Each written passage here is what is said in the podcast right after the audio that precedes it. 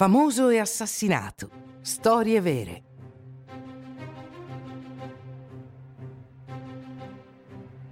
Ha incarnato la Repubblica. L'assassino di Samuel Paty. 2020.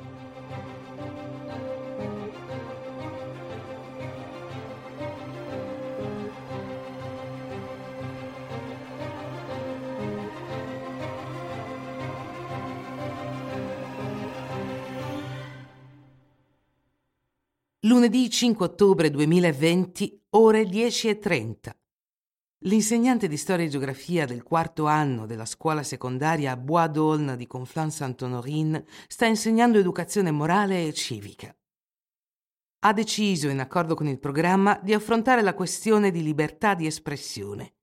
Ha preparato la sua lezione per molto tempo e ne è orgoglioso. L'insegnante si chiama Samuel Paty. In Francia si sono svolte le manifestazioni per gli attentati islamisti del gennaio 2015 che hanno colpito la redazione di Charlie Hebdo. I fratelli Quaci hanno ucciso 12 persone nel mezzo di una conferenza editoriale. I terroristi intendevano vendicare gli attacchi del profeta Maometto, che secondo loro erano spesso sotto forma di vignette volgari e oscene. Questi violenti omicidi hanno scioccato e indignato il mondo intero, compresi i musulmani. Cinque anni dopo l'attentato, quando Samuel Paty discute di libertà di espressione con i suoi alunni, utilizza le vignette di Maometto denunciate dagli islamisti. Prima di iniziare la lezione, suggerisce agli studenti che potrebbero rimanere scioccati da queste immagini di lasciare l'aula per qualche minuto e di aspettare nel corridoio, sotto la supervisione di un adulto. In questo modo illustra il concetto di libertà di espressione, che non implica dire tutto davanti a chiunque, ma piuttosto rispettare le opinioni di tutti, comprese quelle religiose. Cinque studenti scelgono di lasciare l'aula. La lezione di Samuel Paty procede normalmente. Alla fine i cinque studenti tornano ai loro posti senza agitarsi. Solo pochi giorni dopo, una studentessa assente quel giorno ha accusato Samuel Paty di averla costretta a uscire in corridoio col pretesto che era musulmana. Si è lamentata con suo padre, Brahim Chnina, il quale ha presentato una denuncia per distribuzione di immagini pornografiche a minori.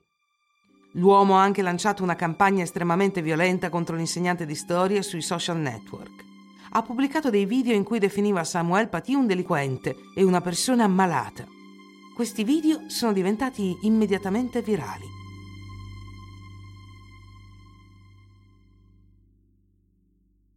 Accompagnato dall'attivista islamista Abdelhakim Sefrui, Brahim Kidna chiede l'esclusione dell'insegnante e il suo licenziamento.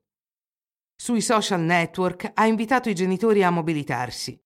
È in contatto con Abdullah Anzorov, un cittadino russo di etnia cecena noto alla polizia per atti di danneggiamento alla proprietà pubblica e violenza in una riunione.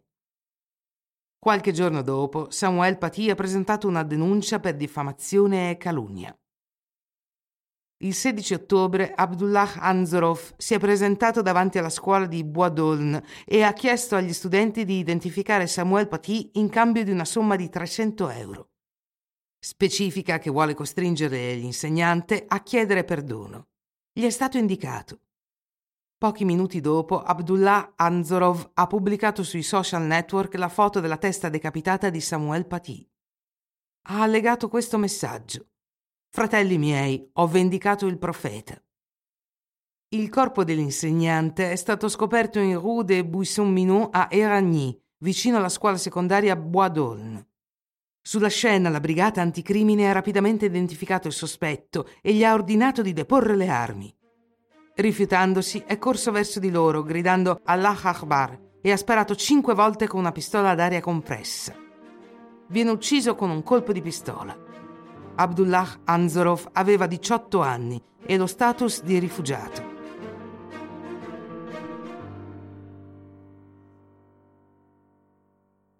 La Francia sconvolta rende omaggio nazionale a Samuel Paty, è il simbolo del diritto alla libertà di espressione e incarna i valori di uguaglianza e fraternità tanto cari alla Francia.